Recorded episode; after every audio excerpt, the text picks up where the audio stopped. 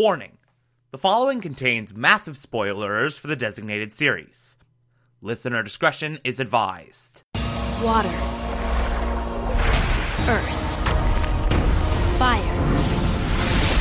Air. You're listening to the Television Archive, together in harmony. the show where we, the television loving hordes of the internet, take a deep dive into what used to be in our beloved all My name is. Thomas Clark, and this is Avatar The Last. Airbender and the Legend of and my brother and I discovered the new Avatar, an airbender named Aang.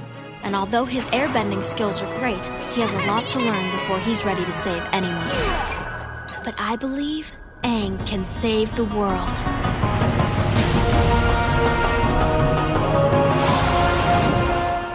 Today we will be discussing Avatar The Last Airbender, Season 1, Episode 12, titled The Storm.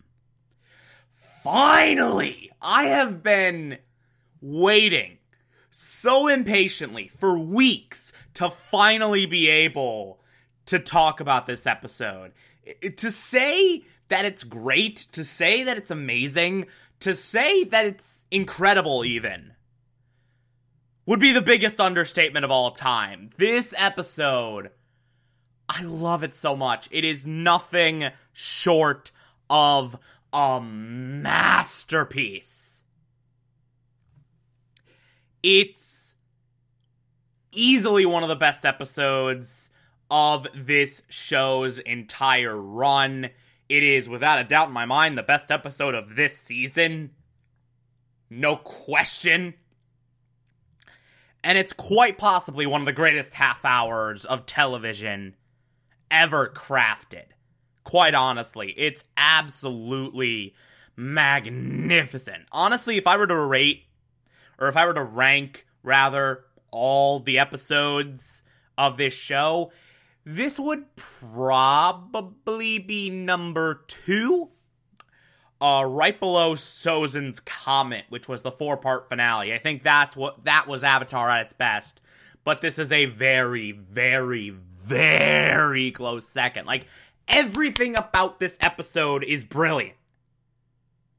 Literally every single frame, every single line of dialogue, everything is so deliberate, so bold, so meticulously crafted.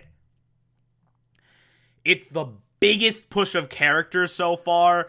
It's really. If anyone by this point was doubting the brilliance of Avatar, if anyone at this point was doubting the brilliance of this show from a narrative perspective, from a character perspective, from literally any perspective, this was the episode that kind of sold you. This is the episode that a lot of people cite as being the reason they love Avatar as much as they do. The reason they started to look at Avatar in a different way other than a fun, dumb cartoon. Like, the way they tell essentially the origin stories of both Aang and Zuko, and the way they splice those together, that element of it alone is perfect. Not only is each individual story that is told for both characters absolutely brilliant. Not only is each individual story so incredibly compelling, but they relate to one another in such a perfect way that really underlines how fundamentally similar Aang and Zuko are in their core desires, in their goals, and what they want to do for themselves. So, let's just very quickly talk about these individually. Aang is told he's the Avatar a hundred years ago. Immediately immediately it changes everything for him. Because he's the Avatar, because he's destined to become this powerful bender, the luxuries that he once experienced are now gone. he can't like play in the courtyard of the air temple with the other child airbenders because it would be unfair, quote unquote, to play a game with Aang on either team. So he's almost shunned from his former life, from his former carefree, fun loving life. And the scene in which he is told is the av- he is the avatar is really expertly done. Like they just lay these toys out in front of him and are like, "Hey, these are the toys from when I was little. I chose them because they were fun." But the monks are telling him like, "No, you chose them because they were familiar." By the way, uh, we think there's a war coming, and we kind of need you to be the avatar, so go forth and be the avatar. Immediately change all your fun loving, carefree desires. All that's gone. Your childhood is dead. Be this war hero now. Meanwhile, you have Monk Gyatso, who still wants Aang to be this fun loving, carefree kid, who wants Aang to have as much of a normal life as is possible for someone of his standing. And I love that freaking Pai Sho scene when Monk Gyatso just flat out cheats. it's a really amazing, not quite father son, but close enough to a father son scene. And then another monk comes in and is like, hey, you should be for the training. And then this little confrontation results in the head monk or whatever saying, uh, Gyatso and Aang must be separated. Aang will be transferred to the Eastern Air Temple. And this in turn pisses off Aang for very understandable reasons. And then he runs away. This is what ended up causing him to get trapped in a storm and get trapped in an iceberg for a hundred years.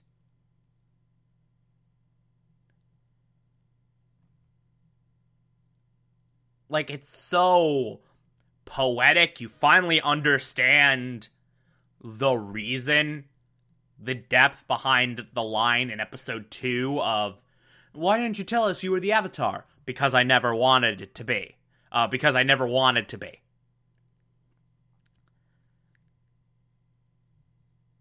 Like it's such a phenomenal little prequel story. And then you have zuko who has the whole story of how he got his scar and how he got banished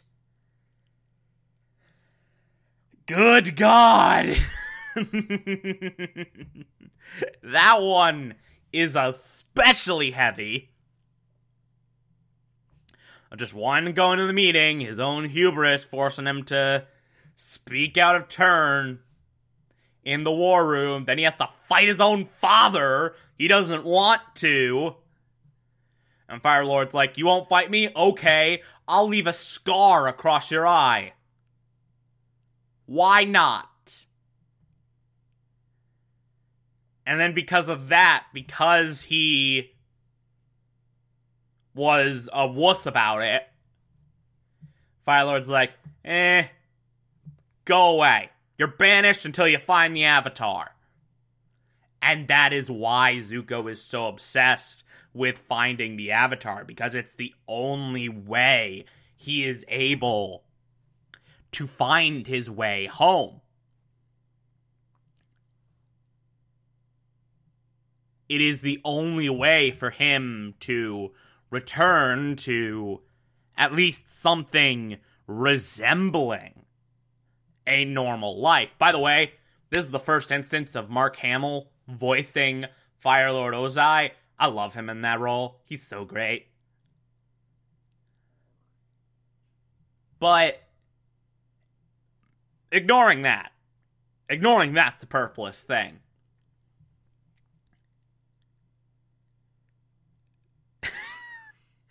it's so great. These stories pair so nicely in that you immediately understand these are both people who had some traumatic event happen to them. In the case of Aang, it was finding out he was the Avatar. In the case of Zuko, it was him being banished. And now they both have these former lives that they enjoyed stripped away from them, and they desperately want something resembling that former normal life to return. They don't want this tangent that has happened to them to be the case. They don't want this like they don't expect they never expected this from their lives. They never wanted this from their lives. But now they're kind of just in it. And they're kind of just going along hoping that something returns to re- hoping that something returns to some form of normalcy. I can definitely talk like they are two sides of the same coin. And this episode really does flesh those two out in such magnificent ways. And I also love the very apparent reflection in the lines from Katara and Iroh. Katara saying to Aang, The world needs you, you give people hope. Iroh saying to Zuko's crew, The Avatar gives Zuko hope.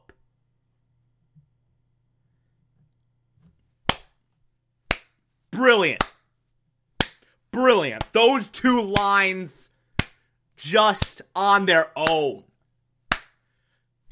freaking brilliant. And I love Aang's arc in general in this episode of just kind of moving on. Aang is on a personal journey this episode of acceptance, of learning not to dwell on the past, of learning to move on and take things as they are, uh, while Zuko's still kind of an angry bastard. Which also plays into those characters perfectly. Like, you have that brilliant dream sequence at the beginning of just a proof that Aang has this massive amount of guilt. You have the fisherman who hires Sokka, more on that later just yelling at him saying, You turned your back on the world. And then at the end, he kind of comes to terms with that guilt and is like, Yeah, I, I can't wonder what would have happened if I had stayed. I can't wonder what would have happened if I hadn't run away. I'm here now. I need to work with what I got. Even the fisherman comes up to him and says, uh, well, I uh, I guess I guess if you weren't here now, I wouldn't be either. So uh, thanks. Like it's so beautiful and poetic and oh my god, that entire sequence when they're actually in the storm is brilliant. On Aang's end, you have him and Katara desperately searching for Sokka and the fisherman. They find him. And one of the funniest lines in this entire series, one of the funniest exchanges of dialogue in the entire series, when they flash the boat and Sokka and the fisherman are yelling, I'm too young to die! I'm not, but I still don't wanna! right in the middle of this very dark, very personal, very tragic episode you have one of the funniest exchanges of dialogue in the entire series. I expect nothing less from Avatar at this point. But they save Sokka and the fisherman. Then they almost drown. And you have this brilliant little visual callback to when Aang was trapped in a storm a hundred years ago, trapped in a uh, trapped in a similar storm a hundred years ago, and drowned in a similar way, almost drowned in a similar way, and he formed an iceberg around himself, and he was trapped for a hundred years. And just in general, the fact that there's a storm now, as he's recounting his story of how he got trapped in a storm, like it, that's also in and of itself a really phenomenal full circle little symbolism thing. It's so good. It's so freaking good. But you have that on Aang's side, and on Zuko's side of things, you had his little spat with the crew earlier about, like, oh, the safety of the crew doesn't matter. But then they're in the storm, and there was that lightning strike. The helmsman is hanging from the wreckage and it's like, ah, no, I'm gonna die. Zuko and the crew member he was at odds with earlier worked together to save that helmsman. And I love how at one point Zuko sees the Avatar flying by and makes this conscious decision of, yeah, he can wait. We need to get out of the storm. We need to save the crew. We need to make sure we're all safe. We need to get out of here.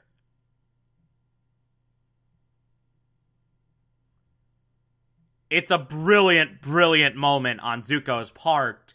And then there's that one moment where Aang and Zuko just lock eyes after everyone's safe. And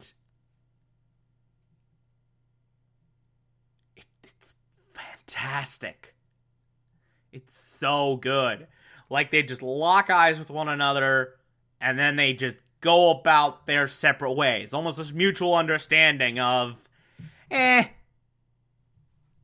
eh we can deal with this later. This is not the time. God, this episode. It's so good It's so amazing. It's so incredible. Like everything about it. It is so beautiful and poetic and dark and somehow also really fun. And just, it's it's perfect. It's everything I love about Avatar wrapped into one tiny episode. So good. So freaking good. I love the storm. I love the storm so much. Like it's definitely among my top 10, hell, top 5 favorite episodes of this entire show's run. Man. Oh, God. How how weird is it also that this show had one of its worst episodes and one of its best episodes back to back? How bizarre is that? How absolutely insane and weird is that? Like, how did that happen?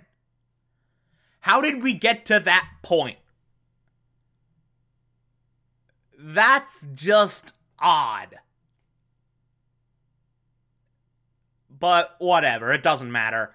Uh, if you like this, favorite the podcast, anchor.fm slash TV archive so that you can be here every single Monday through Friday as I go through every single episode of this and other shows. And you can find it on pretty much whatever podcatcher app you prefer. Feel free to call in as well. It's as simple as just a push of a button on the Anchor app. I will play those on the show from time to time if you feel so inclined to send those in. Follow me on Twitter and Instagram, TomTom4468, and support the show patreon.com slash Thomas Clark. Pledge just a dollar a month. I appreciate everything I get through there. Or if that doesn't work for you, you can also support this show directly via Anchor. I appreciate that as well. Tomorrow we will be discussing Avatar The Last Airbender Season 1, Episode 13. Talk to you then.